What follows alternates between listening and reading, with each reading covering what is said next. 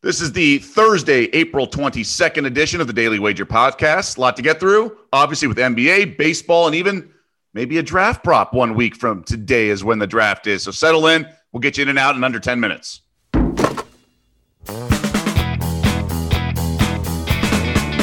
Welcome to the Daily Wager Podcast presented by DraftKings, America's top rated daily fantasy app. I am Doug Kezirian, joined now by Tyler Fulghum. Tyler, how are you, my friend?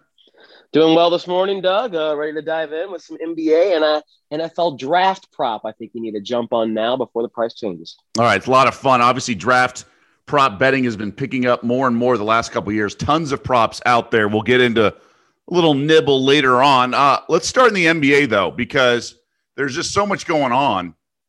And uh, the big news right now in the association, I guess if there is one, outside of the races for all the playoff seeding, is Anthony Davis returning for the Lakers. We're just not sure when the Lakers are going to be at full strength, but they're among, among the betting favorites right now still because everyone's expecting them to kind of flip the switch, the defending champs get back in the swing.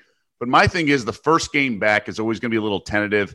Frank Vogel said he's only going to play about 15 minutes AD tonight in Dallas. And I just think when something like that happens, one school thought is it rejuvenates everyone, the others kind of throws everything off. And I just don't think this Laker team is very good right now without LeBron and AD and AD playing limited minutes.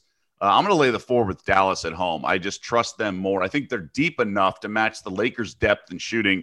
And then also they're well coached with um, Rick Carlisle. So I'll lay the three and a half at some places and four at others. I think I think the Mavs uh, are the right side. I think you can always play out of it if you need to, if you don't like what you see. But it's pretty consistent three and a half right now across the board.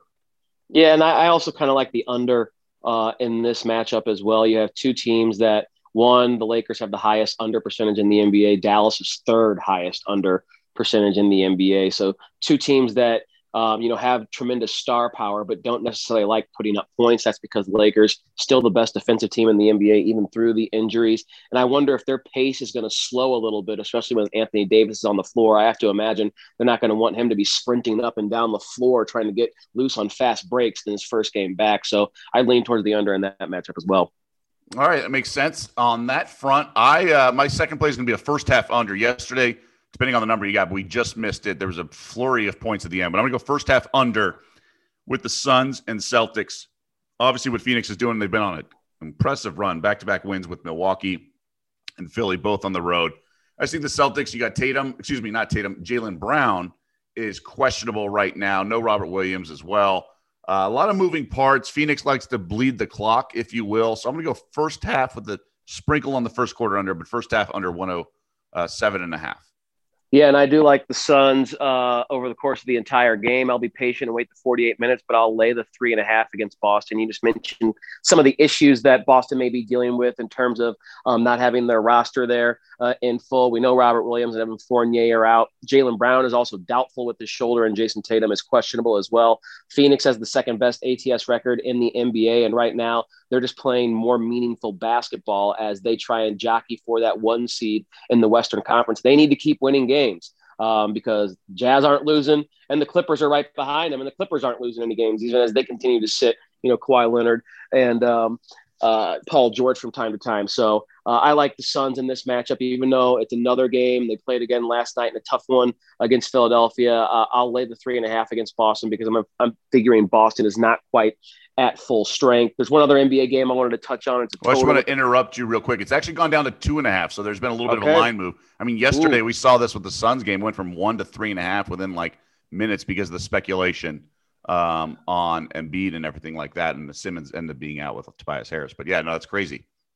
Two and a half makes me feel more comfortable, but that that that means likely that you know either Tatum, who is questionable, or Jaylen Brown you know, word out is that one of them is probably going to be available for this game. I would guess that it would be Tatum more so than Brown that's going to be playing for the yeah. Boston Celtics. So even then, um, I, I, I, like the price if it keeps getting better for and the spread if it keeps getting closer uh, to the Celtics. Uh, I'll lay whatever. Uh, what I can get on the Phoenix Suns in this matchup because I do think they win and win um, by more than a couple of possessions. Now uh, back to that other game I want to discuss. Doesn't quite have the cachet of you know AD returning and Sun Celtics, but the Pelicans and Magic are on the slate. And anytime I see the Magic, I try to bet against them. Pelicans are not quite Doug consistent enough for me to pick that yeah. side, but I have noticed a trend with points being scored in their game. So 222 is the total. I will go over. First off, the Magic are not going to be able to stop Zion Williamson in the New Orleans offense. They're 24th in the NBA in defensive rating. They don't have a big body who could handle Zion in the paint. I think his point prop is 29 and a half. I'd likely go over that as well. But I think we're looking at a 30, 35 point game from Zion in this one. Similarly, the Pelicans defense is actually even worse than Orlando. They're 27th in the NBA in defensive rating. So even though the Magic don't have good offensive players, their offense will likely be operating near its ceiling, which admittedly is lower than most teams given their um, personnel, but they'll be operating at you know good efficiency for the group that they have. So if they can just give me 100, 105 points, I think that the Pelicans will give me 115, 120 points and we'll go over. I looked at the schedule too for the Pelicans, and 12 of their last 13 games have featured 222 points or more. So they've been involved in some high scoring shootouts lately. So I'll go over 222 in this matchup with the lowly Magic.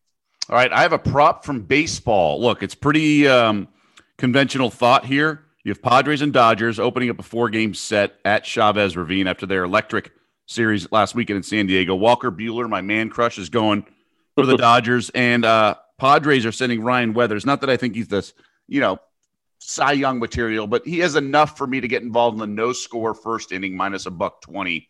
Just because I love Buehler, I think he'll take care of things. And obviously, the Dodgers are banged up at the top of the lineup. Now they are so deep and everything like that, but just minus 120 for no run the first seems like a, a solid play it for me.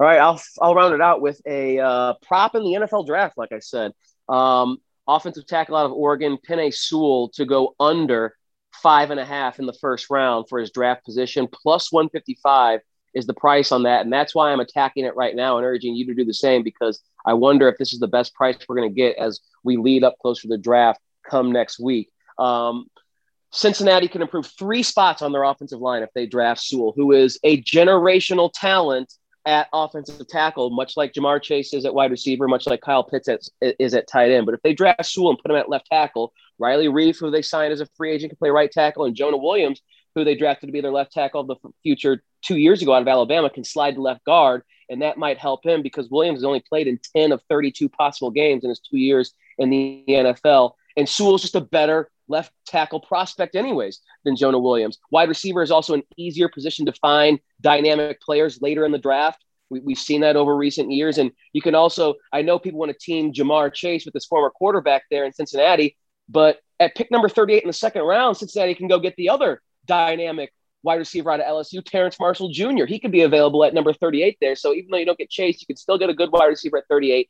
Get the ta- get the tackle spot, which is more important for your quarterback's development than wide receivers. You got to keep Joe Burrow upright and healthy. We saw him miss last year with the injury. So I say go under five and a half for Penei Sewell, plus 155. Buy that now because I wonder if that price is going to change as we get closer to next Thursday. Full disclosure, I bet over five and a half like two or three weeks ago, minus 05. I obviously wouldn't do it at the current price. I just think there's so much misinformation out there, moving parts. But you're right. It comes down to the Bengals because of all the quarterbacks and Pitts at the top. Right. Um, they could go receiver. Who knows? I just I, I took the Vikes. I knew the line, the market would move just because it comes down to one team essentially for Sewell, who's grades off the charts. To your point, um, mm-hmm. but I know uh, Burrow, or at least reported that he's been lobbying for Ja'Marr Chase. yeah, but there's a course. chance also Pitts is available there too, if yeah. depending on what the Falcons do with their quarterback of the future, if you will, if they go with that at four, or we see some trades. But a lot more draft talk over the next week. I'm also taping uh, a podcast with uh, Las Vegas Review Journal writer who also covers betting coming up in a little bit. So if you want to check that out, Behind the Bets podcast will post that. But for now, that does it for us. In and out in under 10 minutes, as promised. Don't forget, rate, review, subscribe, all that good stuff. We need the analytics, if you will. And we'll be back with you guys tomorrow here on the Daily Wager Podcast.